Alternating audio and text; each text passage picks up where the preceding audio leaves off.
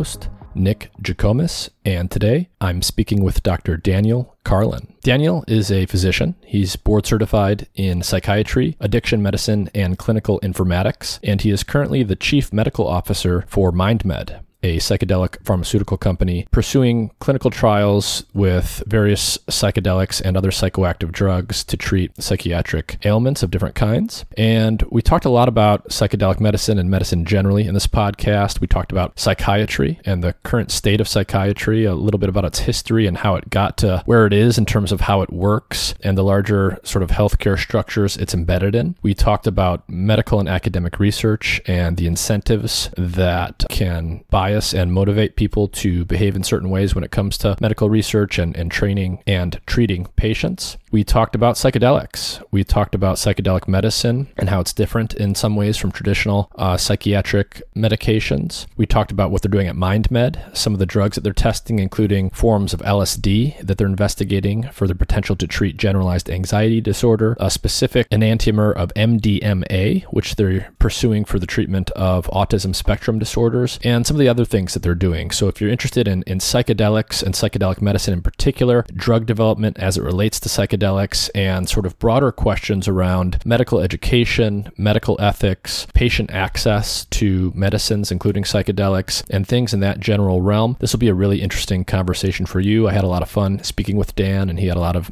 interesting things to say around not just psychedelics and what he's doing at MindMed in particular, but just psychiatry and, and medicine generally speaking, especially when it comes to psychiatry and treating mental health.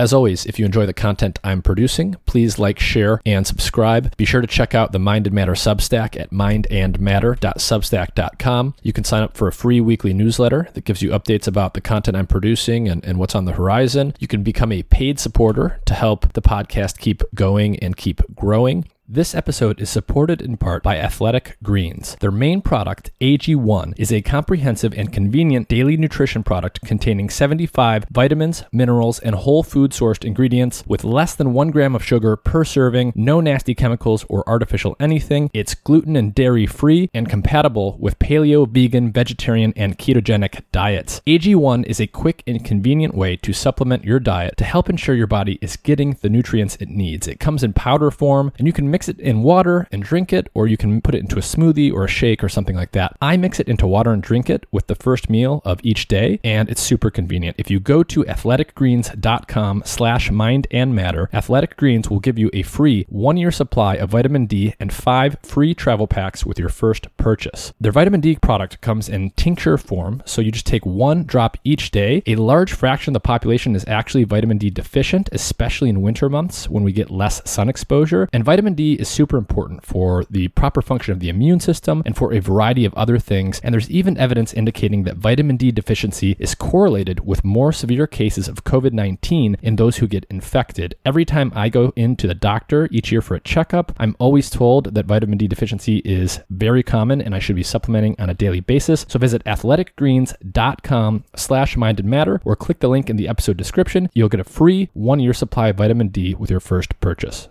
Hey everyone, I want to take a minute to tell you about a product I use called Everyday Dose. They have created excellent coffee and matcha products with functional mushrooms and other supplements and less caffeine than traditional coffee or matcha products. I actually reached out to them because I've been using their product for about a year or so, and listeners often ask me about my daily and weekly diet habits. They make a really good mushroom based coffee alternative. It contains micronutrients with antioxidant and anti inflammatory properties, as well as collagen protein to help support healthier skin, nails, hair, and joints, and the amino acid L-theanine from tea leaves. Each cup has just about 39 milligrams of caffeine. That helps eliminate the caffeine crash that can come if you drink regular coffee, which has much higher caffeine levels. And they use a unique cold extraction process that results in lower acidity than normal coffee. And the caffeine microdose makes it suitable even for someone who doesn't normally drink coffee. This mushroom based product is made using a double extraction from 100% mushroom fruiting bodies like lion's mane and chaga to maximize the extraction of micronutrients like beta glucans, tri terpenes, and sterols. Other brands don't typically do this, making Everyday Dose one of the highest quality products of its kind. It's gluten, dairy, and nut free. There's no added sugar. It's paleo and keto friendly and made with kosher ingredients. There are no grains or fillers, and it is lab tested to ensure quality. I really like the taste of Everyday Dose compared to black coffee and other mushroom coffees. And they have a mushroom matcha product loaded with functional mushrooms and collagen proteins. So if you like green tea matcha, you'll probably like that product too. If you're interested in a healthy coffee alternative, I highly recommend giving Everyday Dose a try. Check out the link in the episode description or visit everydaydose.com to learn more. If you go there, you can find special offers that they have for getting a free frother and free travel pack of on the go doses with your purchase.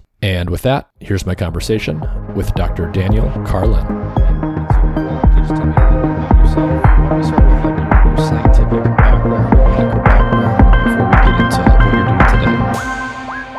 Yeah, absolutely. So, uh, Dan Karlin, I'm a psychiatrist by by profession and by training. I'm also board certified in addictions and clinical informatics, a triple boarded physician. Uh, I did my uh, informatics training before medical school, which was a little unusual. So I went and got a master's in, in clinical informatics and cognition and medicine, uh, which caused me to engage with my medical training probably a little bit differently. One of the things that I'd studied uh, in my my very earliest research was how we how we teach medicine and how we practice medicine and how we think about medicine as we do it.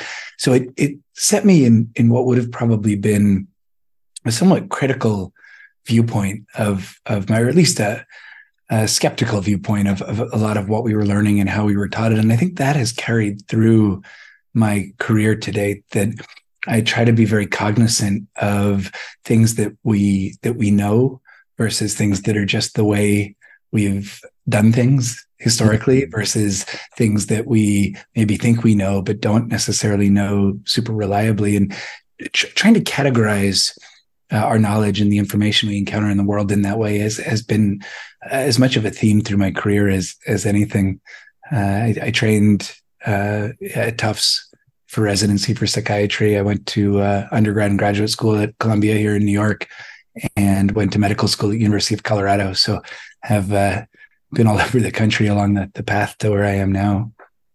Yeah. I mean, it's really interesting when you think about science, but especially medicine. Like, obviously, it, it relies on science and our knowledge is being updated all the time. And it's, you know, an explicitly uh, science and knowledge driven profession uh, but it also relies on tradition necessarily right like you have to, you have to have ways that you do things just so that you can you can operate a medical practice um, and because we don't know everything right you have to be able to act even even uh, in the absence of knowing every single thing that might be wrong with someone or why or what to do about it so there's this interesting you know sort of dynamic tension between sort of the science and knowledge side and, and the tradition side just doing things because that's the way that they've been done. You know thinking about medical education i'm curious like what were you skeptical about? Or like what how does medical education work today and, and what are the ways that maybe it's um, deficient or the things that's maybe not focusing on? Yeah that's i mean excellent question. And I, I absolutely will second your point that so much of medicine and the systems in which medicine is practiced. So the healthcare system, but also even our political economic system, you know, everything sort of exists in these outer, uh, these layers of, of, of systems, the, uh, many of the components of which are either uh, political or, or non-scientific or, or not studied in a, in a rigorous way. So it's interesting to think in, in healthcare about layers that are studied, you know, so-called evidence-based medicine, and we can talk about what that means and maybe what it doesn't mean as well. While that sits inside of, say, a non-evidence-based but profit-generating payer system that that may uh, modify the way that the actual medicine is is practiced. Uh, specifically on on medical education, um, I, I, do think that that there are some. so one specific example would be that the way that medical students and, and resident physicians are, are trained to think about diagnosis is this interesting process called differential diagnosis, where we give them a bit of information and have them think about all the things that could contribute to knowing this one thing about a patient. And then as we give them more bits of information about the case, they narrow the differential until they're left with a few possible options. And then the question is, well, what would you do to narrow the options further so you might know which direction to go? And while it's appealing to imagine that that's what's actually happening in clinical practice, what we know from uh, the, essentially the study of cognition in medicine is that's almost never what's happening. That when when a clinician walks into a room, they very quickly picked a leading hypothesis for what they're seeing and they ask questions to confirm and and we hope to refute that hypothesis because it's very easy to just ask questions that go down the road of confirming the thing I thought from the beginning. And so that's the difference between forward chain diagnostic logic and reverse chain diagnostic logic. We teach it one way, even as those folks who've studied it know that the reality is that what's happening in the room is very different. Uh, and you can find lots of examples like that in, in medical and, and resident uh, education. I think another disservice that we do to uh, medical students and residents is not teach them enough about the system in which they'll be providing care subsequently. You know, the things that they'll be asked to do to make money, to make a profession out of the out of all the information they're gathering along the way. So, it's those are two uh, somewhat isolated examples, but but you can find things like that almost everywhere you look. Yeah, um, I think there's an analogy with basic scientific research um, in the sense that you know you're trained to do the thing um, but you just have to learn by doing what kind of uh, system you're embedded in what kind of structure you're embedded in um, that you know like like when you learn to do scientific research you really more or less just learn the scientific research part. And along the way you know you you know you learn to write grants and these things but you don't really know until you become you know a pi somewhere exactly what you're dealing with in terms of you know running a lab from an administrative and financial standpoint from you know what it takes to get grants and the the kind of pressure that will put on you and and the amount of motivated reasoning and confirmation bias this will um, naturally give you. And um, you know it sounds like it, it's similar in medicine. So there's there's not not such an explicit focus on the education side to uh, teach uh, you know who will become physicians uh, what it's going to be like to work in a particular type of environment, um, especially one that's that you know it's ultimately profit driven is gonna gonna naturally pull your thinking in, in a certain direction. Yeah, and even if not profit driven, at least has to get by, right? Has to make more money than it spends to provide care. And I think what you're the the maybe zoomed out version of all of this is uh, you know what what are the unwritten rules of the space in which you're operating? What are the untaught aspects mm-hmm. of surviving? So if if you're purely uh, a, a, provider a doctor providing patient care uh, you know patient care is the is the the economy is the currency of what you do. And it's you know are you are you seeing enough patients? Are you billing are you billing enough high enough billing codes to to make your practice profitable? On the far other end is if you're doing research the the currency is papers and papers get you grants and grants get you more grants. And uh, a lot of folks of course live somewhere in the middle where they have a, a academic medical practice and they see patients on uh, with some of their time and uh, have to seek funding for research with other parts of their time. Uh, certainly in in both there can be strong and this relates back to what I was saying before about how we teach diagnostic logic there can be strong incentive for confirmation bias. So if you've I often this ties back to one of my core interests, which is measurement. How do we how do we measure things in in science and medicine? Um, but I often talk about the fact that we report co- financial conflicts of interest as these bad things that were, you know, you should be suspicious of me when I tell you that I get paid to do this, that, or the other thing. But then to report things like papers written and grants funded about an idea we ought to be e- equally, if not more, suspicious of the things that I've built, the ideas that I've built a career on that enable me to continue to get funding. So th- those are the things I'm most likely to go out and not refute because if I start refuting my own ideas, how am I going to get funding to keep doing research? Yeah, no, I think I think that's super important. I definitely, I definitely, uh, you know, when I was in the academic world, like for my PhD, you could see that very clearly. Like you, you know, you're you're in a lab, you know, there's people running various labs. All of those labs right? They they need money to fund all of the research. You have to write a grant where you basically say here's my idea. Here's why it's relevant and important to human medicine or, or whatever. And i think this is the way it's it's going to work. You know you're very motivated to prove something like that is true. And once that wheel starts turning right you want to you want to keep it turning. And so there, there's just you know it's it, there's nothing the, the, it's it's not like anyone is doing anything wrong. It's just that you're organically going to be motivated to go down certain paths and not, you know, disconfirm your your original ideas because there's always going to be this lingering risk that that might shut off what what keeps everything going.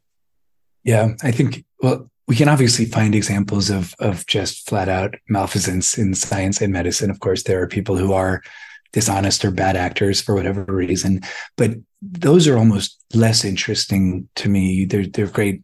There are folks out there who are actively working to to find that and to root it out and to prevent it. And um, there's malfeasance everywhere, so that that less interesting. But I think exactly what you say, which is that people respond to incentives in their environment. Mm-hmm. And often it's hard to identify the incentives if you trust that the meta structure that someone presents the things that they're that they're finding is the outside edge of analysis, right? So if you just look at findings in isolation from an individual research study, fine, you may believe that you've learned something true about the world. But if you shift that metastructure out, you know, open the aperture, as it were, um, you start to identify these incentives like yeah well of course you're incentivized to continue to find that your previous findings are generalizable and replicatable and all these things yet so often when replication research which is relatively hard to get funded right you're not saying i'm going to go find something new about the world you're saying i'm going to test to see if something we already believe to be true is actually true and and of course in all of science and psychology has particularly suffered from this lately. There's this crisis of, of replication where, where other groups seeking to identify, uh, essentially replicate same or similar experiments end up with very different findings, which usually suggests that something about the metastructure of the original research was set up in such a way that that's what generated the finding rather than it being a generalizable finding about uh, a larger population or, or applicable to you know other sites or other uh, regions or whatever it might be. Yeah. I remember i remember learning when i was in graduate school um, a, a, a replicable a replicable finding is you know across fields and across subfields is actually that you know when some result comes out we find that there you know something is true we think about about the world. Um, as that result gets replicated the effect size tends to go down over time um, which which sort of points to what I think what we're talking about here is because people are incentivized to find these sort of big, dramatic, sexy results. And even when they do replicate, they tend to uh, very often turn out to be not not quite as striking as originally thought as people do the the same or or sort of uh, adjacent experiments over and over again. I think that's that's exactly right, and it can be something as simple as how much of social psychology or psychology research is done on college campuses where the recruitment population is college students at that particular university and you recruit you know 40 or 50 or however and randomize them and and then run whatever the experiment is find some finding and say okay well this is true about people in general but the the selection bias happened way upstream of the research itself. The inclusion exclusion criteria could be very robust, but if the population from which you're picking is just psychology students at an undergraduate, particular undergraduate campus, you, you, you know, that this is exactly an example of within that narrowly defined meta structure this may be a true finding, but uh, the generalizability is hampered just because of the population from which that sample was selected and you know when you think about some of these things you know how how the sh- the structure in which we do things can can bias us. And when you think about um, things like medical education how do you think these things have affected the field of psychiatry generally? Um, especially you know in terms of how we think about treating things. So treating treating symptoms rather than than treating causes and you know putting people on medications that will be revenue generating over and over and over again over many years and things like that. You know because you know some of the some of the stuff we'll get into is sort of where is psychiatry today and and where did it come from and where is it going? But you know what, what are some of the i guess what would you say some of the major problems are today in terms of how effective our psychiatric treatments are or aren't? And and where does that come from and how do you think about it? That, excellent question and and right up sort of right up my alley in terms of what I spend a, a, lot of time thinking about when I'm not working on the core aspects of drug and, and device development. Psychiatry um, has allowed itself, I think, and contributed to itself becoming less than it it could be, and it's done that in the service of this sort of neuroscientification of psychiatry. But the the reality is that neuroscience and psychiatry are still living very far from one another. And and that's okay. And we need to be making efforts to bring the two together, but recognizing in the in the interim that uh, fundamentally the practice of clinical psychiatry largely deals with uh, signs and symptoms, right? The phenomenology of disease and things like the DSM. While we need standardized ways of defining disorders or diseases in psychiatry, uh, rough hewn combinations of, of signs and symptoms just aren't aren't going to do the trick and they don't really bring us toward a set of disease definitions that will have biological meaningfulness. And so you look at things like uh, GAD and MDD right which we would think of as being pretty different diagnoses right? One's an anxiety disorder the other is a, a mood disorder and affective illness. Yet the construct overlap between the, the disease definitions for GAD and MDD in the DSM is 80%. So that means that in theory, 80% of folks diagnosed with one also could be diagnosed with the other. And we see that they're co-diagnosed often. So we've got and, and there, there are a few factors here. So this is going to take a minute of, of some history of psychiatry, but so fundamentally, we have a biologically imprecise set of disease definitions against which drugs have been tested and in some cases have been demonstrated to, to work enough to be approved by regulatory bodies and then are prescribed for these conditions. But unsurprisingly, what we repeatedly see is that drugs that have very narrow and precise mechanisms of action are not shown to work because of course if you take a group of say people with GAD or MDD acknowledging they have a range of biologically diverse underpinnings of their disorder. And, and, these disorders are, of course, the result of complex interplay between uh, the biology of the person, their their uh, in utero and early childhood experiences, their adult experience, their current living environment, uh, the stresses in their life on, on a day to day and and year to year basis, and so very precise mechanism drugs. Well, why would we expect them to work against something that is likely a, a, a multitude of fundamentally rare diseases and drugs that do work against anything often seem to work against a bunch of things. You think about the second generation antipsychotics that started with indication for things like schizophrenia, then wandered into bipolar disorder. And of course, they're now adjunct antidepressants as well. So psychiatry, so taking that, you know, as, as a starting point, and then we look at, okay, so what's the role of psychiatry been in the world since it's, eh, you know, the start of the, the start of the 1900s when psychiatry is becoming a thing and and psychiatry initially think back to freud and uh, you know who's doing the, the talking cure for neurological illness curing neurological disease with his voice uh, and and people like uh, Kraepelin who were doing very fine grained phenomenology in, in mental hospitals. And what, what's happened is that along the path to here, one, when a disease gets more of a biological underpinning, uh, so think uh, epilepsy. Ep- epilepsy used to be treated in mental institutions. It was seen as a as a psychiatric disorder. As neurology advanced and EEG signals for epilepsy were, were discovered, it became a neurological illness.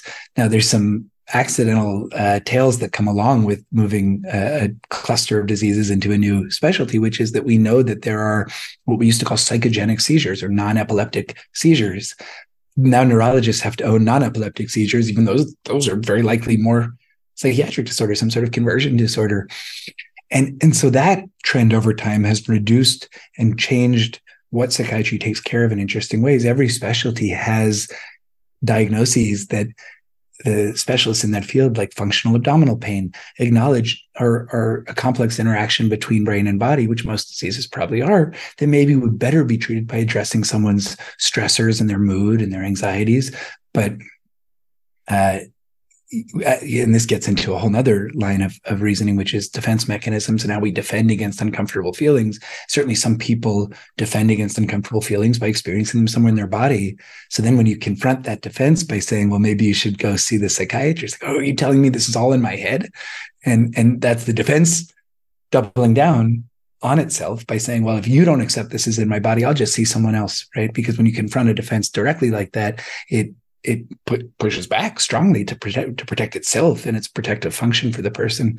So psychiatry moves forward through time, And in the modern payer environment, we've disposed of our most precise and at times curative intervention, which was psychotherapy. And really, I'm talking about dynamic or depth psychotherapy. Um, and given that to providers with less training who get paid less because they they're expected to be able to make a living on the payment rates from third party payers for psychotherapy well psychiatry is very much moved in the direct this is all we're talking third party payer supported. It's a different deal if you can afford to pay someone privately and you can you know there are providers who just do that and provide psychotherapy as psychiatrists you know whatever else. But from a payer perspective if you're a psychiatrist who's going to take insurance as your primary payment mechanism be in network and all of this, likely what you're doing is short med management visits because that generates the sort of salary you were told to expect, you know, based on the training you received and the time you spent getting there. And so psychiatry is more or less relegated itself in the payer environment to prescribing. And psychotherapy has been uh, shifted over to to master's level psychotherapists who some of them are incredibly competent and I, you know in no way do I want to sometimes this sounds like it's sort of inter-provider rivalry, but I'm really just trying to describe the reality of the, the practice environment. And because those folks likely have they can go get a lot more training, but in order to practice, they have less training to get to get out the door. And psychotherapies like cognitive behavioral therapy were meant to be a solution to that. How do you take someone with less training, less experience, and give them something that's more likely to be effective? But of course, cognitive behavioral therapy uh, is not historically what psychotherapy depth psychotherapy was. And it's you know by all again it's called evidence based because it's easier to study. It's easier to show results that look a lot more like drug results which is symptom reduction at four and eight weeks. But maybe that's not the point of psychotherapy is symptom reduction at four and eight weeks. Maybe maybe symptoms get worse on the way to getting truly better. Mm-hmm. and what um you know one interesting question that comes to mind is how how should we think about something like patient autonomy when it comes to thinking about the whole diagnostic and treatment process? Because on the one hand, you know, naturally, naively, intuitively, you want complete patient autonomy, right? You want to have your choice of doctors. You want to be able to choose a doctor you're comfortable with. You want to be able to go to whoever you want. That's, you know, that's definitely my inclination as a as a potential patient. I think it's everyone's natural inclination. But on the other hand, you know just just like in any other sort of sector we could talk about when when the customer the patient in this case has the choice between multiple providers multiple physicians you know the sort of uh, insidious loop that that can take take hold is if you know if i don't like the answer that my physician gives me i can simply go to another one until i get the drug and the prescription i want or the treatment i want. I, I might not like i might not like a diagnosis even if it's accurate just because I don't like it. And, you know, I, I, can think of many examples in my own life. And I think this is probably pretty obvious to everyone. You know, a lot of people out there who have some pill they take or some treatment they're getting, they sought it out. They either got it on the first shot with the first physician or they simply went to someone else when they didn't get what they wanted the first time. You're touching on something that's incredibly important and societal even as much as it's medical. And there's so many different angles to look at this from. One is the ethics of medicine, where there are four values that can align or can be in competition beneficence, non maleficence, uh, justice, and autonomy. And we in American medicine tend to privilege autonomy over almost everything. So if you think about end of life care decisions or as you say the ability to sort of get the treatment that you that you think is the right one for you versus the one that the, the first doctor recommends um, and intuitively autonomy makes a, a just a, a ton of sense right people should have the right to bodily autonomy to choose for themselves but at the same time that presupposes that particularly in psychiatry, that what someone wants for themselves is necessarily what's best for them so that the beneficence and autonomy can come into to tension with one another or that someone what someone wants for themselves necessarily represents what's best for everybody as a generalizable concept so there is autonomy coming into tension with with um, uh, justice. And you can think of examples where what someone wants so someone goes into an er and says they have back pain and wants opioids and that may be harmful to them. So, so those two values, non-maleficence and and uh, uh, autonomy, come into tension. So there are all kinds of examples where what the request for service is doesn't necessarily match what the the provider of whoever the patient is seeing thinks is best for them. And so, how do you resolve that tension? It's it's a really tricky thing. And then overlay on that, and an example I like to use is anxiety, depression, so let's say neurotic illness, pain disorders, and addictive disorders. You know, some people clearly live in one piece of that pie or another, or one part of that Venn diagram, however you want to think of it, or another. But a lot of folks sit on an intersection between either two or all three parts of that. And for example, if you're someone who sits somewhere in the middle of that, you go uh, see a psychiatrist as your first stop. Well, they'll take probably an orientation toward how do we deal with your neurotic illness? You know, what are the medicines and the potential psychotherapies we can do for that to make your pain or your your addictive drive less relevant and less less important to you and less needed. Uh, if you go to a pain clinic, they'll start with the pain and give you pain treatments. And if you go to an addiction clinic, they'll start with with the addiction and maybe give you a drug to to reduce, you know, an opioid partial agonist like Suboxone to make it so you use fewer drugs. And so, what a weird thing that the the person sitting at the intersection of these uh, likely disturbing and and uh, functionally impairing experiences of life is the one picking what the right treatment is. So it's it, it's both understandable that we privilege autonomy and, and and really tricky. I mean, another example is informed consent. So we we and and again, not saying this isn't important, but there are aspects of informed consent, particularly an overemphasis on the risks of an intervention, that increase the likelihood of having that risk. So the, the nocebo effect is alive and well, right? That you can, if you if you hit what the bad things about this medicine are going to be too hard, someone's more likely to experience them. You know, you warn someone about sexual dysfunction enough, you can definitely get them to have some sexual dysfunction. And on the other side of that, if if a medicine is prescribed with, with good trust and rapport between the person prescribing it and the person taking it, the medicine's more likely to work well. Uh, w- you know, so so there there's clear tension with the right and, and responsibility for a person to know the risks of something they're undertaking medically, but also the risk that they don't sustain enough benefit or that they're even potentially harmed by knowing knowing those things. And I don't think we have good resolution to this or, or clear answers. But I will offer that there is, I mean, a, a real at least starting point solution in the dyad between a physician and a patient is to discuss these things. And and if there's of course now there's the tension with time in the room and and billing and all the and all those things. But to start from the perspective of what, what are your goals for yourself? How can i help you reach those goals? And to make it to make it as much as possible about the person and what they really need versus what their their primary request for service is you know one of the things we'll talk about too is sort of the mental health trajectory um, in, of the U.S. and, and, the Western world, broadly speaking. Um, I mean, I think most of the world, broadly speaking, you know, a lot of things are on the rise. So mental health, uh, by many different measures, has been on decline for for quite some time. So you know, we, we can cite various statistics to anchor us, but you know, anxiety and depression, generally up and to the right for for most groups some more than others. Things like adhd up and to the right uh, autism. I mean you know we, we go down the list. Um, you know more people are being diagnosed with things. More people are taking not just a psychiatric medication but often combinations of them very often chronically for long periods of time. You know costs are ballooning um, et cetera et cetera. But just on, on, the piece of sort of our mental health trajectory how do you start to think about the um, the apparent conundrum of you know on the one hand things are good right? Like we have more technology and fancier technology than ever. We have more medical and biological knowledge than ever. Um, our lives are easier by um, many measures than they were for you know our ancestors in the deep past certainly uh, they're more comfortable at least. Um, and yet you know people are sadder and more anxious and less able to focus.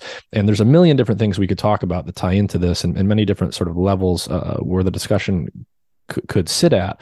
But why are we on this mental health trajectory and what does that have to do with the way that we conduct western medicine today?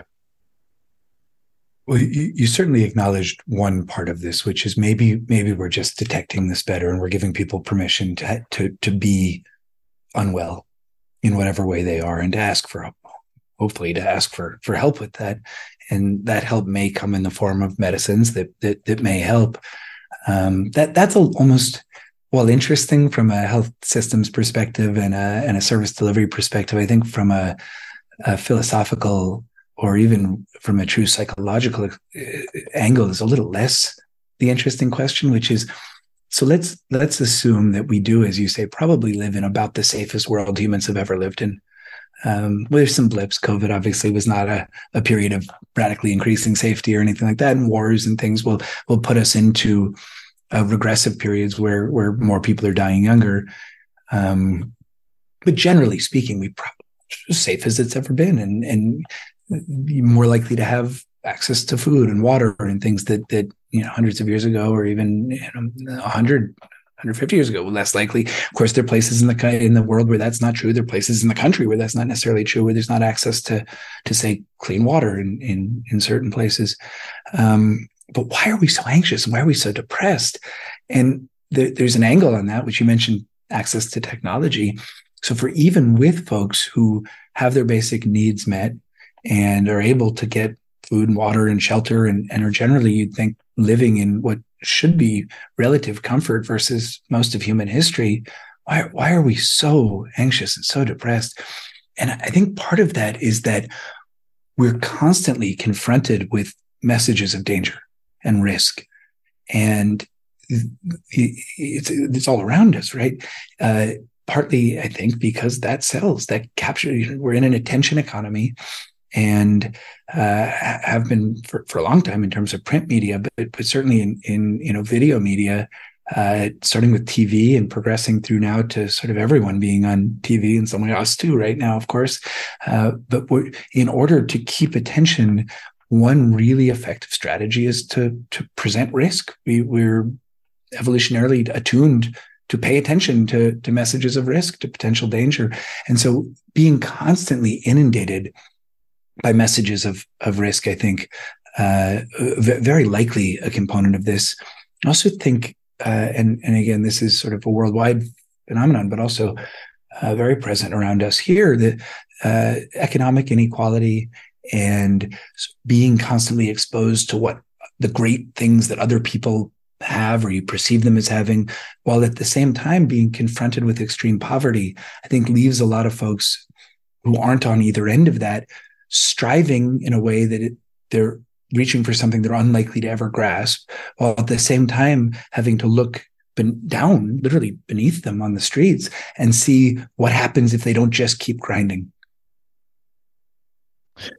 And what about you know, just just talking about abundance itself? Um, I think you know it's very easy for people to think, oh, we, we live in this world of abundance. There's lots of food, there's lots of stuff around, and that's why things um, you know are comfortable, and that's why the modern world is what it is. We've we have used uh, you know our, our brains to create technology and to create social structures that give us an abundance of stuff, and therefore it's it's often counterintuitive to think, like, well, if we have all this abundance, why are we becoming less healthy in many ways? But is it possible that abundance itself is the problem? You know, if, if we sort of think about think about that question and then you know in parallel think about you know early hunter gatherers the types of people that we evolved from you know they had to go out every day and, and there was many signals of danger in their environment right? Like they didn't they didn't have billboards and facebook and social media but you know you actually had to go out into the woods or into the savannah and there were actual monsters that would eat you potentially and you know you really had to think about getting food not because uh, you just want something tasty but because it was a matter of of life and death. And uh, does abundance play a role here? Where, you know all of these sort of uh, basic survival things are there and they may not be equitably equitably distributed. They may not be you know where we want them for everyone but we don't have to we don't have to go out into the world and and move our bodies for literal life and death reasons like our ancestors did. And so that abundance creates space for a lot of other mental health problems to to just bubble up because we we we aren't focusing our minds on literal life and death day by day, week by week. Yeah, it's certainly possible. I mean, this is this is something where uh, I often wonder what it would be like to engage with phenotypically, genotypically modern humans, you know, as they expanded across the earth, they're crossing the Bering Strait with 30,000 years ago and what, what that experience was like. Uh, of course, communication would be somewhat difficult and we'd have a common, a common means of communication, but even just watching social interaction would be incredibly uh, interesting. You know, where, where does dissatisfaction come from? I, it's hard, a hard question. And if we had easy answers to this, we would certainly, uh, you know, we'd probably be better off if there were modifiable uh, factors. Uh, alienation from one another, I think, though, is is the, the, sort of you know last 500 years of of human history is probably dominated by increasing alienation from each other, and and alienation from self which which of course manifests as these defense mechanisms I was talking about earlier, and and and just the fundamental feelings of unease uh, in the world. When I was I used to practice addiction medicine. I did uh, addiction clinics in in the Boston area, and the the best conceptualization that I heard from uh, of the nature of addiction through that was was lack of connection. That addiction sort of replaces uh, true human connection. And, and certainly as we look at what sort of masquerades as human connection today, uh, a lot of it isn't. A lot of it isn't the, the sort of connection that you'd hope for and that, that you could derive satisfaction and comfort uh, uh, from. And, and, you know, certainly, uh, well, you can have a large count of people on your, your Facebook, your Instagram or LinkedIn. I wonder how much of that actually causes the feelings of satisfaction that come from a real sense of of connection. Yeah, yeah. I mean, it strikes me that you know, on on on the one hand, we live in a hyper connected world in social terms, um, but on the other, but in another sense, it's actually the opposite. You know, so if you think about you know our ancestors the the our, our, the, the, the type of uh, human being from which we evolved that we still are sort of uh, under the hood in many ways. You know we we evolved in bands of you know dozens maybe hundreds of people most of whom you knew and probably knew very well. You know family very close friends you know most of those people were not mere acquaintances. But today right it's it's much more likely that you have many many many many more connections many more people that you know or know of. But the strength of your connection, the thickness of the line connecting you, is is much weaker today, um, and that that does seem to be a trend for a lot of people. And so we're in this, I guess, par- somewhat paradoxical situation where the opportunity for connection is is sort of more abundant or easily available, and yet the the number of strong connections eh, appears to be going down. I think for a lot of people, actually, despite that. Yeah, and maybe even the strength of those strong connections. You think about what what ought to be sort of uh, if you just said, well, automatically, who, are your strongest connections with, and you know, family, either family of birth or or a family that that you've created through bonds like marriage, and you know, fifty percent of marriages ending in divorce, and as much interfamilial, uh, you know, birth family acrimony as exists. It it does seem that even in those places where the strong bonds ought to be identifiable, or, or where we would point to and say, well, that's those are the strong bonds.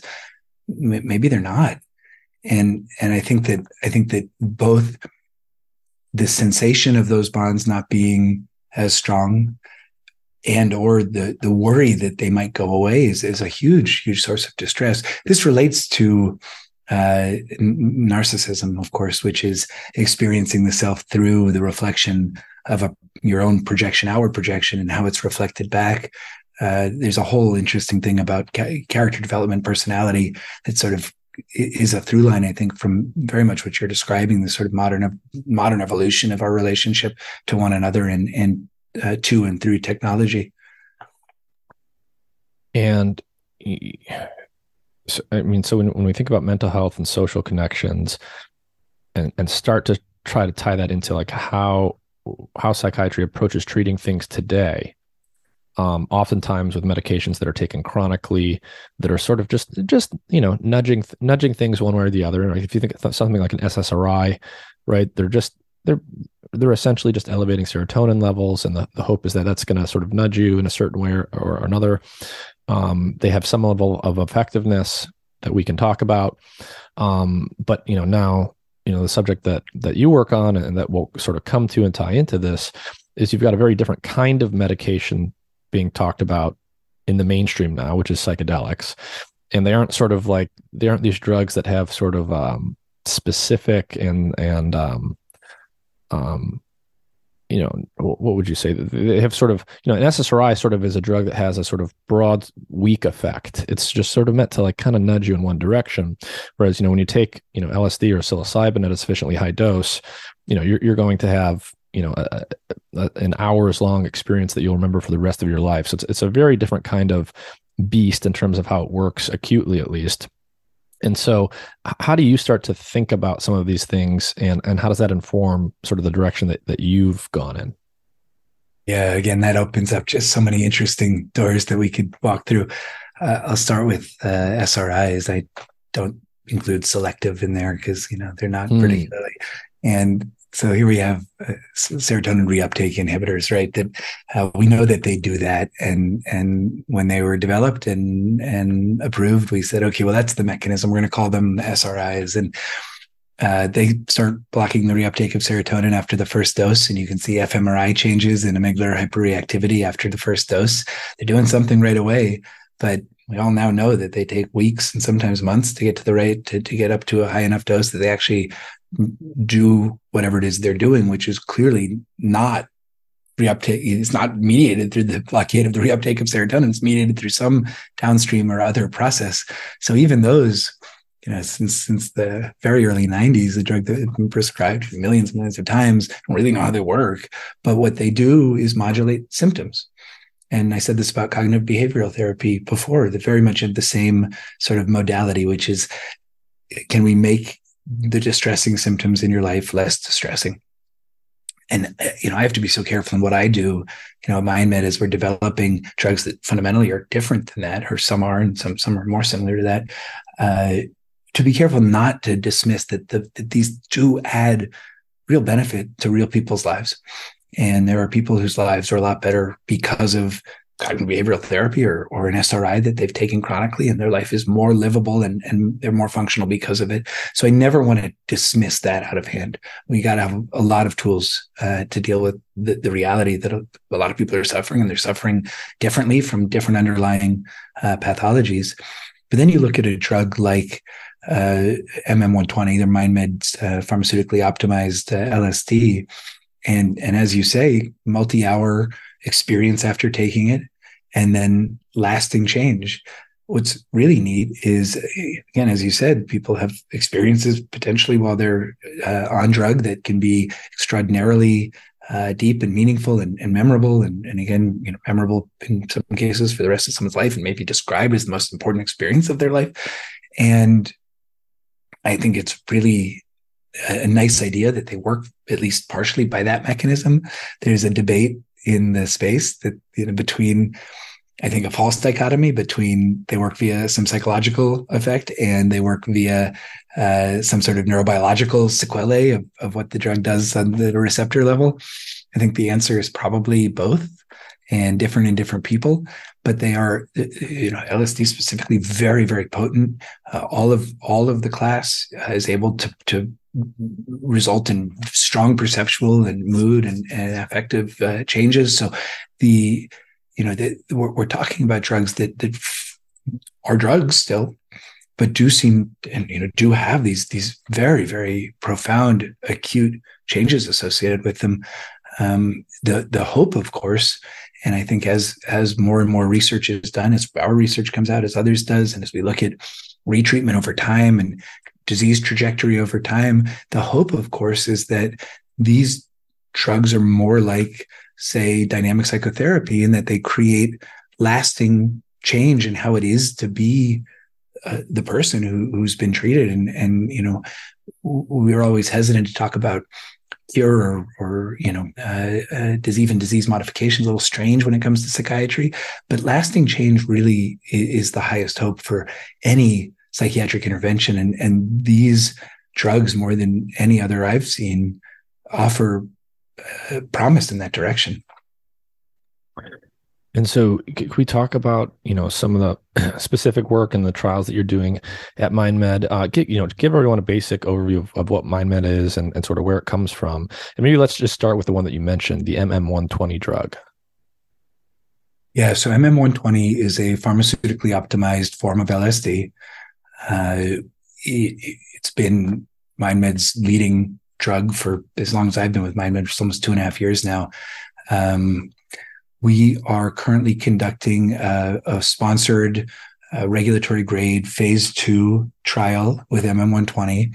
And the, the point of this study is to look at uh, different doses. So we have four different dose arms 25 micrograms, 50 micrograms, 100 micrograms, and 200 micrograms, and then placebo arm as well. And uh, it's a single administration.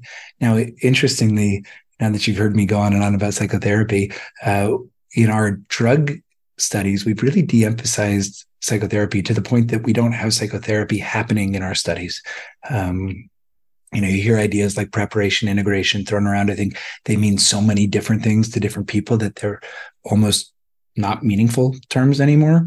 So if we call preparation something that happens before someone takes a, a psychedelic drug, well, we we have a, an informed consent process as someone joins the research study, and that process includes things someone might experience, while they're on drug or not on drug, of course, because some folks are either getting a low dose or a, a, placebo. It includes what the folks in the room, who we call dosing session monitors, they're two in, in every session, might do if someone's having a, a tough time or, or uh, has an anxious reaction, or if they need to go to the bathroom and don't feel super comfortable getting there on their own, or they want a snack. Um, and and then we have assessments after after the the uh, session, and what we're looking at as our as our primary outcome measure is the Hamilton Anxiety Score, which is the standard regulatory grade uh, FDA facing uh, instrument for assessing anxiety. And we're looking at that at, at, primarily four weeks and then also following out to eight and 12 weeks to see about sustained change. And we're doing, we're doing some tests earlier on as well to look at the rapidity of the change and, and how quickly people uh, experience that that change. And and you said it was um, it's a clinically optimized version of LSD. So so what does that mean? What was optimized about it? How does it differ from regular LSD, whatever exactly that means? And why did it need to be optimized in some way?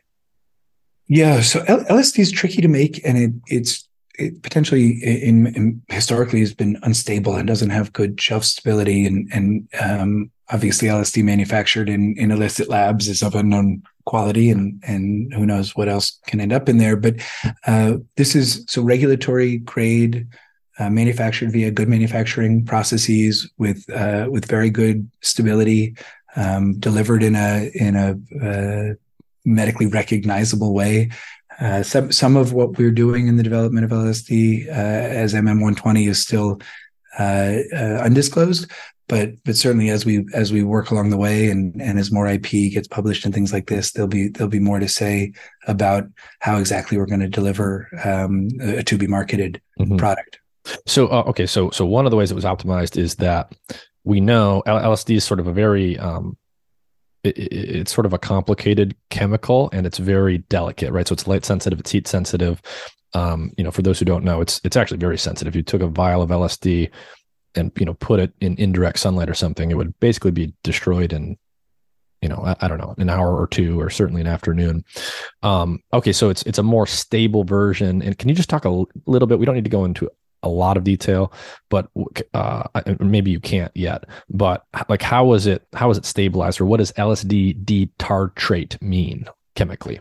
So it's it's a, a salt with the D-tartrate, uh, which is not always what LSD salt is is made with, but uh, you know the, both the manufacturing process, the uh, conditions under which it is uh, introduced into the, the capsule formulation that we're using in the in the phase 2b um, uh, storage conditions all of these sorts of things address exactly what you're saying that that we we want to make sure that the drug we're delivering to participants at the at the study site you know at the time of their dosing is what we claim it to be. It's the you know the, the right the right quantity of the of the active drug and not you know not degraded in any way um, at you know at the time of administration. Um, and, and as I say, they'll, you know, they'll obviously over time, they'll be able to say more and more about how we're, how we're thinking about a to be marketed product. Mm-hmm. And so r- remind us, so what the clinical trials that are underway or that will soon be uh, underway, um, what ailments are you looking at? And um, like, why did you choose LSD as opposed to psilocybin or something else? And wh- why did you choose um, these ailments? Yeah, so g- generalized anxiety disorder is the target of our phase 2b uh, five arm study, the, the, dose range finding study. And as as I said before, GAD uh, historically a very relevant disease. The primary focus of psychiatry for a long time, really until the SRI era, was anxiety disorders.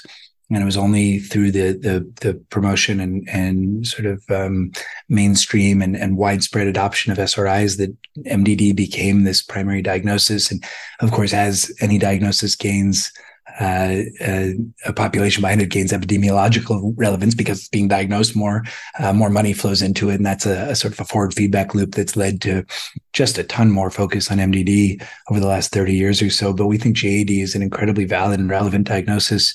Uh, the pendulum does seem to be swinging back to a more moderate, like moder- moderate or modulated direction on thinking about depression versus anxiety and how they they fit together and sometimes don't fit together. You know, there's recent uh, USPSTF, so that the Preventive Services Task Force for the United States that makes screening recommendations based on uh, disease burden and cost effectiveness and things like this, has now recommended over the past past year and a half that all adolescents and, and children, eight years of age and older, get screened for anxiety disorders. That all adults be screened for anxiety disorders. So, growing recognition of the importance of anxiety. Uh, it seemed like a good white space for us with most of the other companies in in our sort of uh, field or adjacent to us going either in the MDD or PTSD direction. It seemed like a, a good place for us to go. Why LSD is a really good question. I mean, one, nobody else is really doing it. Certainly not close to where we are in in progressing it. Whereas there are a lot of psilocybin companies. There are several companies looking at shorter acting uh, psychedelics, the idea that MM120 uh, might have more horsepower to to create lasting change than other drugs. Right? It's known to have a slightly longer uh, duration of of the uh, acute experience. Well, maybe that translates into more durable or more um, pronounced, more you know, stronger uh, impact on symptomology. So a combination of of being able to go to some place that most other folks weren't going in both diagnosis and drug and a, a very real, you know, historically before the the prohibition era and psychedelics, LSD was by far the most studied uh, of, of, them all, you know, thousands and 10,000 plus patients in, in some form of clinical study or another, good efficacy demonstrated against a range of affective and substance use disorders, uh, anxiety disorders. So, you know, you look back historically, LSD was what folks picked to work with. And then you move to now, and the focus really not being on it, it, it presented a, a, great opportunity to take a drug that had generated so much historical excitement and to bring it back into the to sort of mainstream drug development processes. Yeah, and I'm really sort of intrigued and um, pleased that you guys are, are not only, you know, doing try you know you're doing other things as well. Um, you know you're using a hallucinogenic drug. You're actually using you know what's probably one of the if not the longest lasting one. Um, and you're doing that even though it's it's inconvenient in many ways. Um, the, the, natural incentive for a lot of people doing this type of work is right people naturally want shorter acting drugs because then you don't have to have a six or an eight or 10 hour session with someone right? There's a lot of emphasis and, and i'm sure you guys are also probably working on these types of things to find non-hallucinogenic derivatives of psychedelics because right that would also be convenient. Um, so if you think about you know the structure and the incentives of the healthcare biopharma industrial complex or whatever you want to call it right the ideal drug is, is going to be one that's that's short acting that's non-hallucinogenic you know et cetera et cetera et cetera. And to the extent those can be discovered great. Um, but but as you said, I think something's very important here. The fact that the experience lasts so long is to do with the fact that LSD, you know, sits into its its receptors for a very long time, and right, there's good reason to think that might actually potentiate some of its beneficial effects. So, uh, I, I I think it's good that you guys are are pursuing this this type of drug.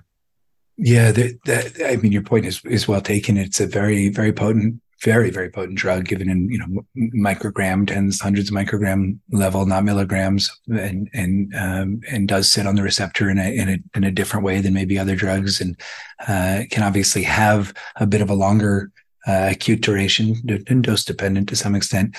Um, the idea that shorter acting drugs better fit into the existing paradigm for for care okay yeah that that's probably true. And it is this the existing paradigm for care is that some inviolable thing that has to continue to exist forever? Well, no, it's an an emergent property of a system that had certain treatments available and incentive structures set up. So, you know, what we're confident in is that if we can show st- strong, rapid, durable effects, that the system will accommodate getting that to people who need it. And, and we're awfully focused on things like health economics and outcomes research to really starting even now in the phase two to look at longitudinal utilization and be sure that we're, we're actually able to induce lasting change in how someone accesses and needs uh, healthcare services, because ultimately those data will be the ones and we bring efficacy and safety data to the regulators for for drug approval but boy if we just get drug approval and folks in need can't get drug because we haven't done the groundwork to show economic benefits to payers, then we haven't really done our job. This has to be accessible to folks who can't just pay, you know, can't pay out of pocket uh, in order for, for us to have been successful, both as a company financially, but I think uh, as drug developers who, who actually want to see change in the world. So there's sort of been both an ethical and financial incentive to make sure that we're really delivering something to people suffering that they can get access to. Um, yeah. And, um, you know, thinking about LSD itself, um, I, I, don't know if you've completed any of these trials with LSD or you have results to report there in terms of the trials you guys are doing. Um, but what's what's known about LSD, both from human and animal research, in terms of how it's working and why it might be a good candidate for something like anxiety disorders? Yeah, well, we've hit a couple of these points already, and the historical we point to the historical research, mostly academic historical research, as more hypothesis generating than hypothesis answering, and that's true even of academic studies that are that are done uh, today.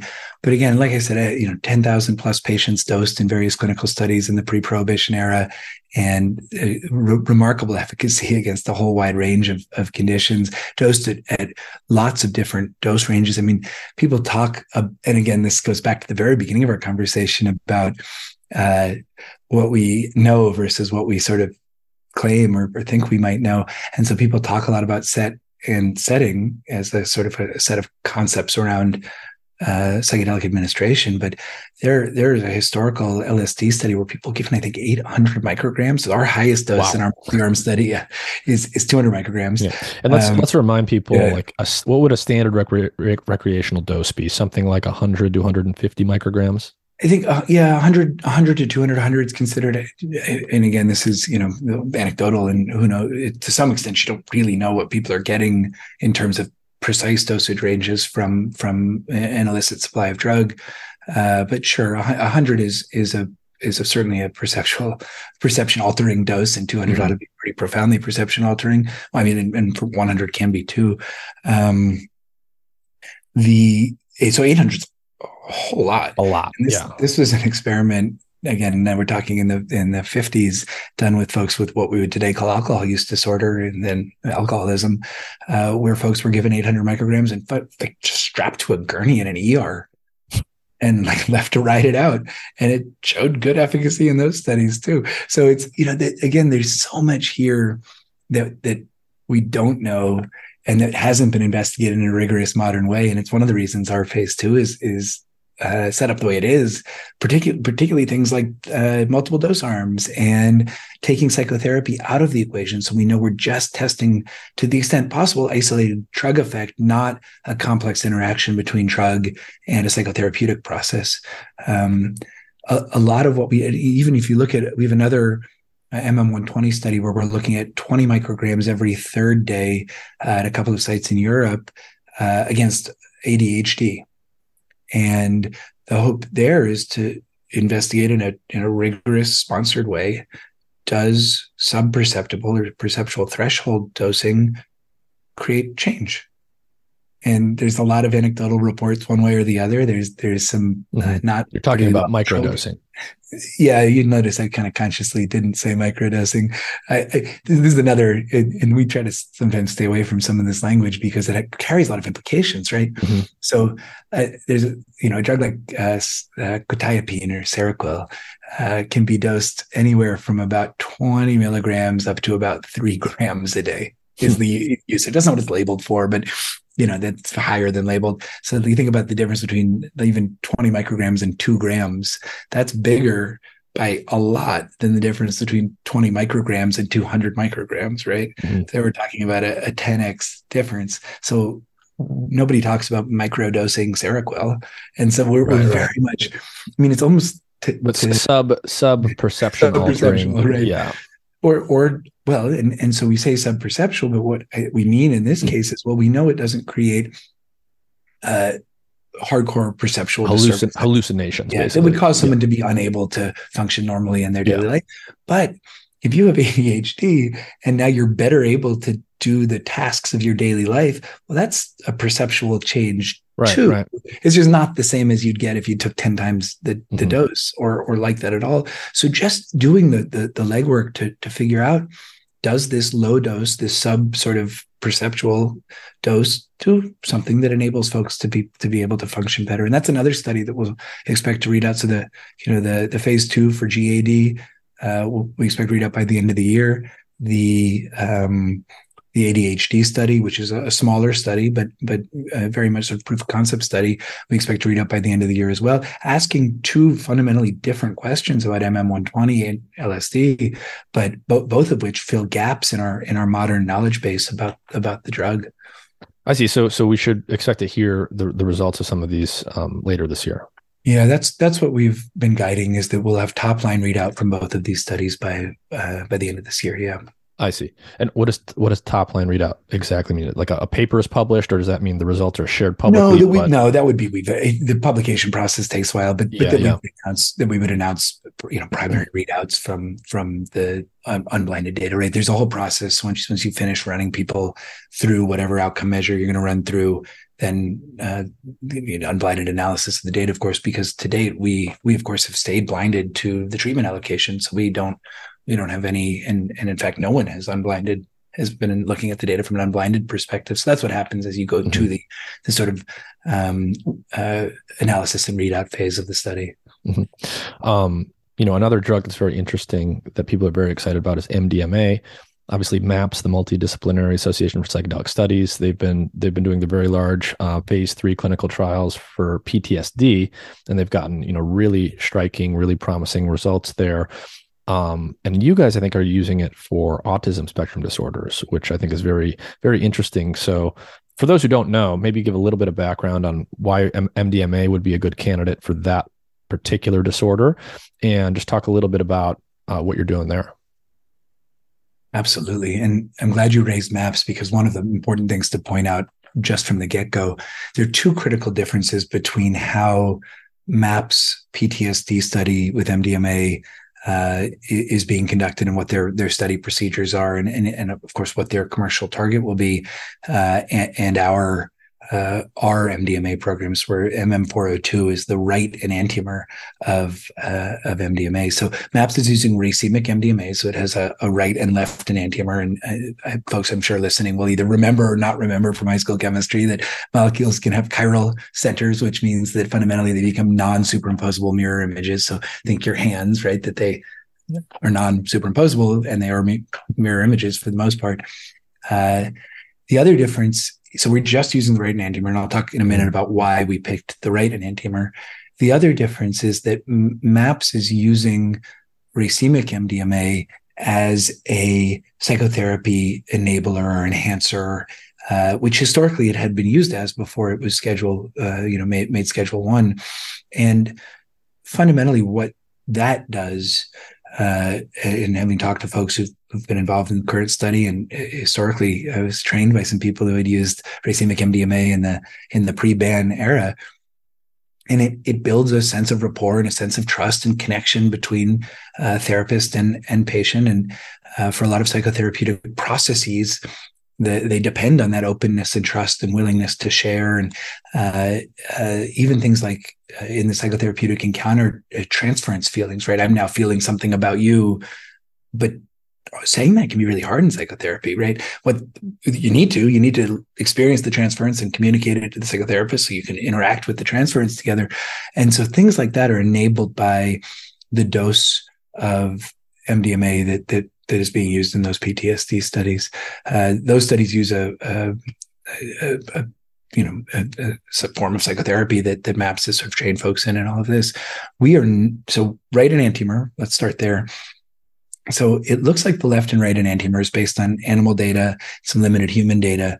Uh, the left enantiomer seems very much to drive the amphetamine-like effects of MDMA. Mm, so the stimulant. So, yeah, the stimulant, stimulant qualities. So, uh, in in animals, that can be uh, measured by increased locomotor activity. They walk around more. They're moving around more. Uh, in higher doses, it seems to drive the hyperthermia that can be associated with higher doses of MDMA. Um, the the right enantiomer, and this is very so. This is we call the stereospecific pharmacodynamics, right? That that the receptor action. You think two molecules that are very simple, fundamentally non-superimposable mirror images of one another would have relatively, you know, sort of intuitively say, well, shouldn't they do the same thing? But often in in neurobiology, we find no that in fact different. There there is a lot of stereospecificity, and the right enantiomer seems to drive in these animal studies, including an animal study that that uh, we recently conducted looking at a, a fragile X model of, of autism in mice, seems to drive a lot of the pro-social activity of MDMA. Mm-hmm. So, so in other words, so people have done experiments where they give mice just the R version and and just the or just the S version, and yeah. they see differences in the amount of pro-social behavior change with the that's, two. That's exactly and differences in the amount of locomotor activity, so mm-hmm. that you see that the, the left drives loco- like walking around, moving about, Interesting. and the right drives the, the social the social behaviors. I see. So, so that makes sense of why you you chose this enantiomer, the R MDMA, to yeah. to do the autism study with. Yeah. And so then the other key difference is we are thinking of MM402 as a uh, repeat daily drug for folks with autism spectrum disorder. And what we know, FDA did a patient centered uh, drug design uh, workshop with folks with ASD and caregivers and, and other stakeholders in the in the communities. And social communication, social connection, social relatedness all float to the top as things that both caregivers and and of course people with autism spectrum disorder uh, want help with. And in the current and, and there there are psychotherapeutic interventions that can help there. There are occupational therapy interventions that can be helpful there. But but fundamentally, from a from a drug perspective, the drugs approved for ASD to date are really oriented around behavioral discontrol. So things like second generation antipsychotics that for someone who uh, has ASD and has difficult difficulty with behavioral discontrol, a drug like a second generation antipsychotic, which is sedating and has some other uh, uh, receptor effects that might help with behavioral discontrol, but it's not fundamentally an enabling drug. It's really about suppression. And the hope is that that RMDMA as a daily drug for folks with ASD can be an enabling drug, that it can enable folks to engage in educational, uh, vocational activities, activities of daily living that involve social interaction and be better able to perceive uh, social intent from others, to engage in social activity with others, to possibly yeah. perceive their own uh, internal state better. Yeah. And what's interesting about that too is sort of the acute effects of increasing pro-social behavior, the ability to just go interact with people in a in a good way. You know, to the extent that that does happen, that you know that would actually sort of unlock downstream benefit because then those social interactions themselves will have neuroplastic effects and and lead to learning and and plasticity all on their own. You, you sure hope so. I mean that so the, the analogy that i often use for this development paradigm is psychostimulants for adhd and we've had those for quite some time now. Uh, they're certainly you know not this is not a totally clean like this is great for everybody and we should have them. And i'm not i'm not advocating or not advocating for psychostimulants they're very appropriate in some cases. Um, but when we give folks with adhd psychostimulants they're better able to engage in their lives and to pay attention and to and to be less hyperactive in school and things like this. And and whether that leads to lasting neurobiological changes or not I, am not gonna i don't have a, a dog in that fight but the idea that by being able to better participate along the way that people's life trajectory changes we we very much have seen evidence of that. And so it would be absolutely awesome if R MDMA treated folks, then we're better able to have these same social experiences off drug over time. If it were disease modifying, that would be awesome. I don't have evidence one way or the other. Of course, we'll look for that as we develop the drug further, but at the very least, trajectory change. So if you think about someone who's engaging in school and better able to communicate and make friends in school, well, that's going to change the experience of being in school and make it a more, a more pleasant, more desirable experience. It'll change the ability to learn from peers. And so whether there's lasting neurobiological change, which again, I just don't, can't tell you. Uh, there's very much my, you know, I'm very hopeful that trajectory change, life trajectory change is possible just by being able to be more functional in one's life. And, um, I can't remember if you mentioned it. Can you remind us the doses that you're using for this study? And then after that, maybe talk about um, how you guys think about things like um, whether or not there's any any risk to chronic administration of MDMA, especially in the context of the sort of um, uh, colorful history in MDMA research around neurotoxicity and dose and different views on that. Yeah. So we haven't we haven't talked about dose yet for because what, what we're doing first is of course phase one. R MDMA has not been in clinical trials before, certainly not sponsored clinical trials. Um, so the first step is, is, phase one, where we look at at uh, dose, tolerated dose, and you know we'll start we'll do regular what's called SAD and MAD, so single ascending dose and multiple ascending dose study to look at um, both low dose effect because we can start to look at this is a neat thing about prosocial effects. We can look at it in healthy folks too, you know, un- unaffected folks. So we'll we'll start at relatively low doses and dose up to look at uh, side effect profile and and dose limiting. Of course, if we get to dose limiting side effects, um, stop.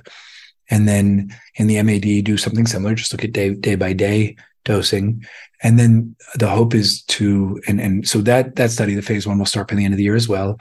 And then we'd like to have a, a, a cohort of folks with ASD uh, as a third cohort, as a third part of that study to look for what we would call ESOE, early signs of efficacy, uh, to, to sort of gain internal confidence that we're headed in the right direction, that this drug at a dose that's tolerated and, and, uh, uh and safe creates the the effects we're looking for in terms of the ability to to interact socially. Um, so that that's where we're at in that development program. And so, so uh, what kind of doses are you using, and how, how would those compare to say what a, a, what we think a standard recreational dose is? Lower. Give, so, okay. so I mean, we'll certainly we'll start lower. The point of a phase, the point of the phase one is is also to get to what dose we'd like to use to test efficacy. Yeah, so, yeah. So where we'll end up with the actual dose that we bring in to to look at efficacy. I can't tell you because that's mm-hmm. part of the experiment where we're going to be doing. Um, what are we talking like ones or tens of milligrams? Uh, tens, tens plus.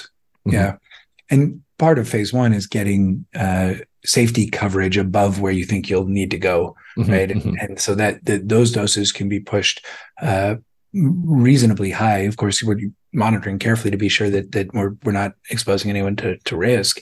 Um, the and this relates to the second part of your question that I didn't answer before, which is how do we think of toxicity? And a lot of this sort of breathless 80s coverage of you know MDMA and neuro neurotoxicity and Swiss cheese brain and all this sort of stuff is just not is not evidence for that in any really what you call a reliable way. And so we are doing a very standard IND enabling tox package. So, you know, investigational new drug applications, which you file with, uh, with FDA to be able to take a, a, new drug into people. We're doing the animal tox now that's required to go into human studies and looking at a, a, a whole range of potential toxicities. Uh, so far, the, the you know, I, we have some animal tox work that'll be published. And so far, what we're what we're finding is that we expect that we'll again, as I said, we'll be able to to open that IND and head into a phase one. Um, you know, certainly the the phase one start by end of year is something that we've said uh, consistently. And so, um, you know, on your website, there's also like a section on digital medicine. And so, what is that, and, and what is that all about? Yeah, and we didn't talk about this at the beginning, which is the, the how I came to MindMed at all, and why why you're talking to me about this stuff. I was not in the psychedelics world in any real in any way.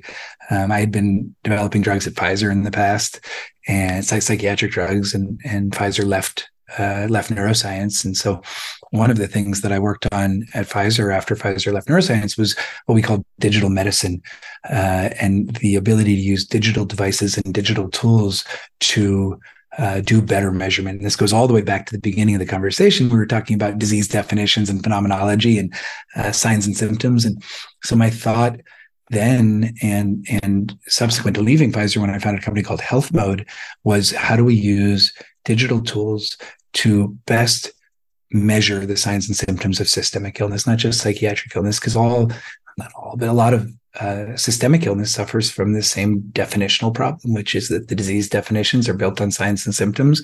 We don't have terribly accurate or precise ways to differentiate in a fine grained way between signs and symptoms that might look similar or even have the same name, but not be the same thing.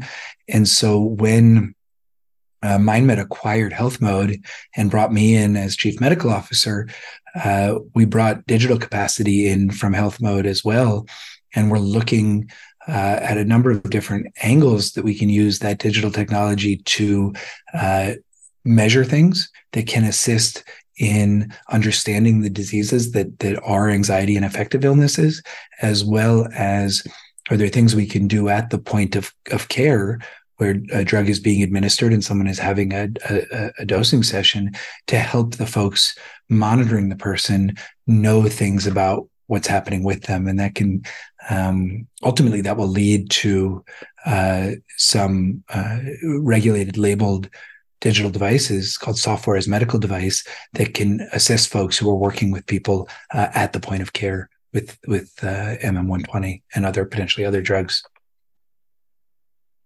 And um, you know this this is for uh, this is uh, kind of a hot topic. It's very general. There there's multiple ways to think about this and where, where we could go with it, but the the idea of whether or not the psychedelic effects, the hallucinogenic perceptual changes of things like LSD, psilocybin, and so forth, whether or not they are basically just side effects and they're not therapeutically relevant, or whether they are very relevant to to therapeutic outcomes. How do you how do you just start to think about that problem in in general terms? I'll, I'll just leave it there. Yeah, and a, a, lot of people think and talk about this, and talk. You know, the, again, we talked about the idea of a psychoplastogen before. I, I, try as much as possible to go back to some basic principles. Uh, our brains are plastic.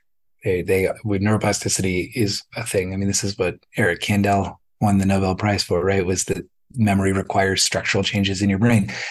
That's a good thing for a lot of reasons because if encoding memories didn't require changes at a structural level in your brain, where, where are they being stored right and and so it's easy in psychiatry sometimes to drift into this sort of functional dualism of like something other than the brain being the mind I, I think we have to sort of abandon that and accept that the brain and the mind live in the same place and so this conversation or even for folks listening to us have these conversations if it if they remember it we've created physical change in the brain. So that's the constant thing, right? Um, how does that relate to healing or, or, or getting better or feeling better? Uh, open questions, all of them. Uh, there are drugs in psychiatry that are known to be very plastogenic, like lithium is one of them. And lithium's a, a you know remarkably effective drug for for bipolar disorder. It's also shown efficacy against depression. That doesn't have a label for that.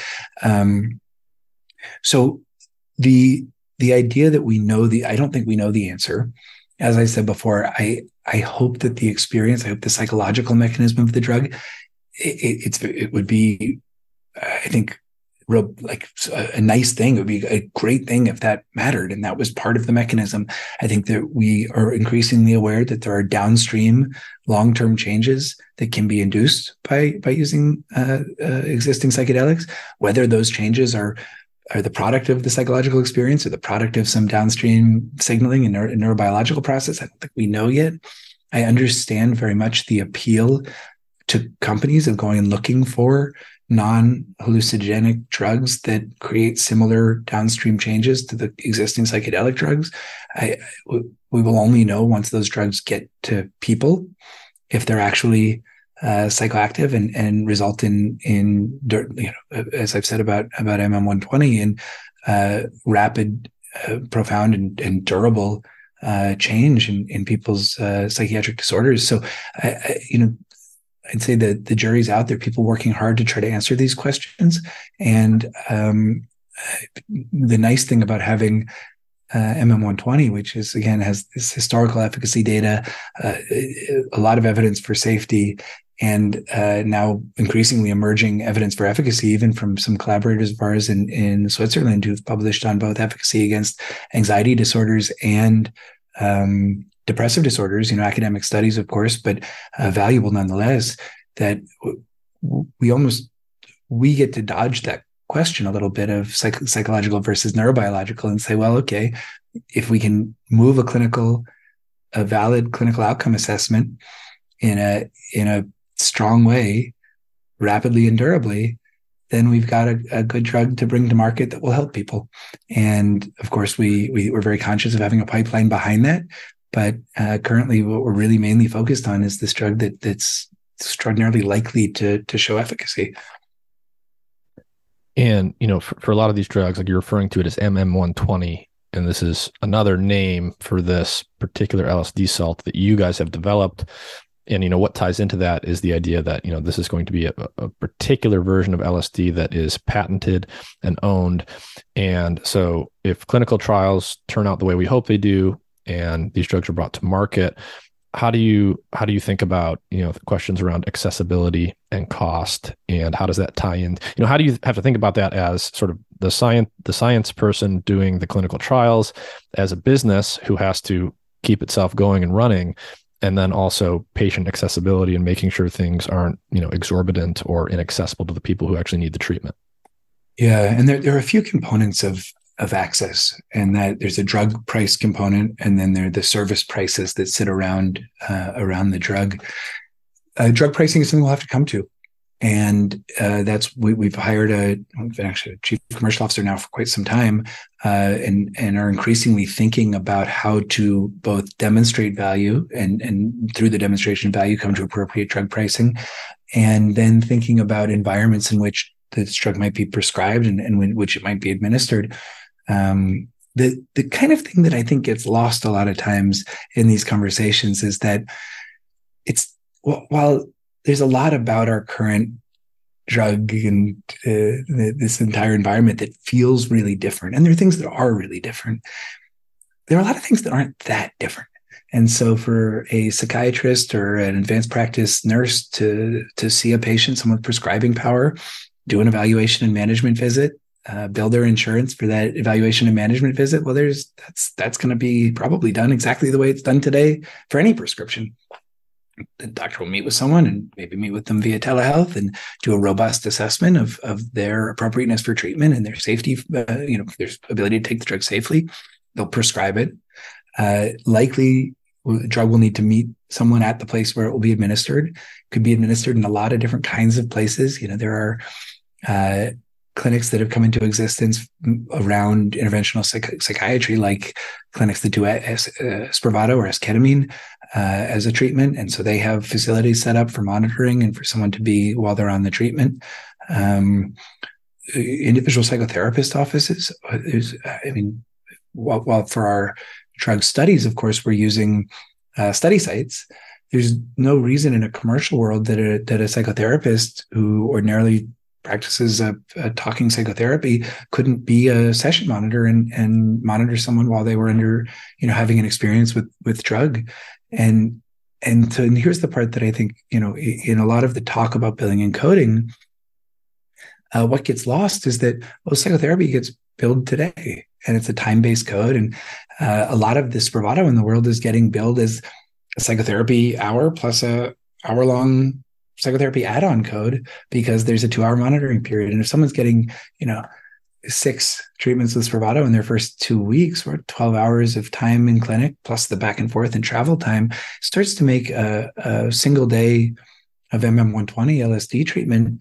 That's actually less time. And if you have a, a durable effect that lasts out, you know, 12 weeks, well, that's that's going to not be unfamiliar, right? In terms of a time commitment from the payer to compensate the provider for an effect that lasts that long. Um, you know, weekly hours of psychotherapy are often covered by by many payers. So while there's going to be a lot of uh, demonstration of value that we have to do and uh, a lot of engagement with payers and, and, providers to be sure that folks are ready and confident and comfortable to to engage in a world where where something like MM120 is available. Uh, it's not that far from from where psychiatry is at times today.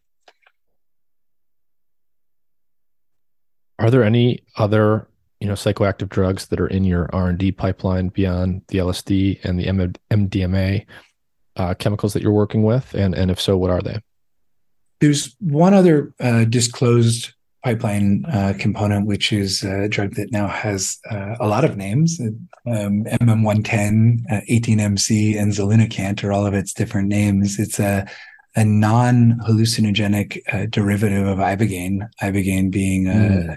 a, um, a hallucinogenic compound that has been used to treat addiction and is used uh, in the underground and outside of this country for for addictive disorders uh, does cause pretty profound hallucinosis for folks and uh, ibogaine has an unfortunate uh, cardiotoxic potential where some people have what's called prolonged QT and, and suffer from a, a heart dysrhythmia uh, from from ibogaine. So 18MC or Zolunicant or, or MM110, I never know which which name to use, doesn't have the cardiac uh, liability. It doesn't have the hallucinogenic potential. Um, we brought it through. This drug was was in the the pipeline when when I joined the company. It was in a phase one. We brought it through the phase one, um, got to to dose coverage and exposure coverage that we uh, believe uh, is likely to to correspond to to the animal data that suggested efficacy. Um, there's some some more. Uh, uh, animal tox work to be done to be able to bring this into a into an efficacy study. Uh, so right now, because of the capital markets and and really needing to focus our resources on uh, 120 and 402, uh, Zolunicant's 18MC has been in a bit of the backseat for for the last bit here, but we're seeking uh, um, non-dilutive funding, grant funding to to try to do the additional work we would need to do to go to go into uh, an ESOE efficacy study in opioid withdrawal. And can you give us a sense for like how long some of this stuff takes? So like let's let's say the phase two trials for LSD, start to finish, you know, from from sort of inception and, and really sort of hitting the ground, starting those trials to when you think like the first, you know, results will really come out and be announced. How much time are we talking about there? Is it a year or two? Is it longer than that? A year or two is is reasonable for you know, we, we consider ourselves to be uh as efficient as anyone in the space and to be you know we've, we've got a really fantastic drug development team. Who are incredibly uh, competent and capable at, at running these studies. Uh, in our in our studies we are very close to the sites. So this is not the kind of thing where we hand it to a contract research organization and say go go run our study. Of course we have a cro involved for certain functions but our our clinops and, and clinical team are in, in almost constant communication with with our sites. I I personally have visited uh, a number of the sites. Rob Barrow, our CEO, has been at a number of the sites. So we try to have very you know, we want everyone to be aligned. We want we want these studies run with as high fidelity, as much of a focus on safety uh, and and uh, you know adherence to protocol requirements as possible. So uh, but, but yeah, a year or two for the phase two. You know, what, again, what we've said is, uh, and what we'll continue to say is read out by the end of this year. Um, sometimes these study startups can be a little more complicated than more like sort of regular drug development startups where you don't have to have uh, schedule one licenses at the sites and things like that. Of course, we're still handling a schedule one drug. Lots of lessons learned through the conduct of our phase two that we'll bring into the phase three and and we uh, we're going to just turn that over as quickly as we can into you know from the end you finish the phase two get the data back have an end of phase two meeting with fda where you ask questions and propose a phase three plan and transition that into as rapid a study start as we can. And of course have pre-existing relationships with sites and sites who've got phase one licenses or have schedule one licenses at this point. So we're we're we're eager to just keep you know keep cranking along and and to get to uh, get to the phase three and get to obviously submittable phase three data as quickly as we're able. And can you tell folks just a little bit more about MindMed? How long has this company been around? Sort of, you know, when, when and why was it started? And I, I don't know, maybe talk a little bit about like, um, you know, what, what's your sort of strategic vision that informs like how and why you're making choices around, you know, which drugs to test and, and which drugs to look into? Yeah, absolutely. So uh, MindMed was was founded uh, one three three and a half years ago. So uh, by by folks who I think saw you know that none of these original founders are still involved with the company, um, but saw the opportunity, saw what was happening in the space. You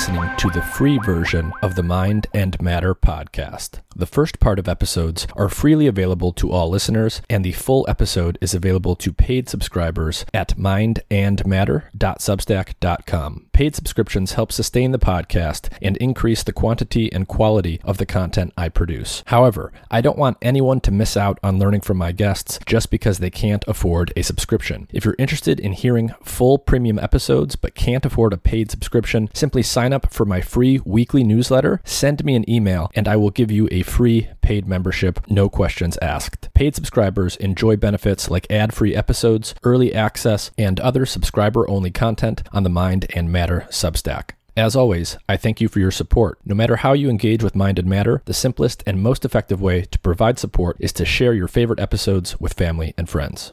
Hey everyone, I want to take a minute to tell you about a really cool health monitoring device I've been using for several weeks. It's called Lumen and it's a handheld, pocket sized device with a sleek design. It measures CO2 levels in your breath, which allows their technology to determine the extent to which your body is burning fats versus carbohydrates. Lumen helps improve your metabolic flexibility, your body's efficiency in shifting between using fats and carbs. It improves your ability to burn fat, which decreases your hunger levels and makes your body less dependent on snacking, and it can increase your energy levels by helping you develop a high functioning metabolism. I use this device in the morning, before bed, and after meals and workouts to track my metabolism. With just a couple weeks of use, I learned a lot about which foods were causing my body to burn mostly fat, mostly carbs, or both, as well as how long I need to fast fast each day to promote fat burning. Lumen is great for anyone looking to optimize their health for either weight loss or athletic performance. The easy to use app allows you to track your results together with what you're eating and how you're exercising, and it syncs with other devices like the Apple Watch. Click the link in the episode description to learn more and use the code MIND, M I N D, in all capital letters to get $50 off your Lumen device today.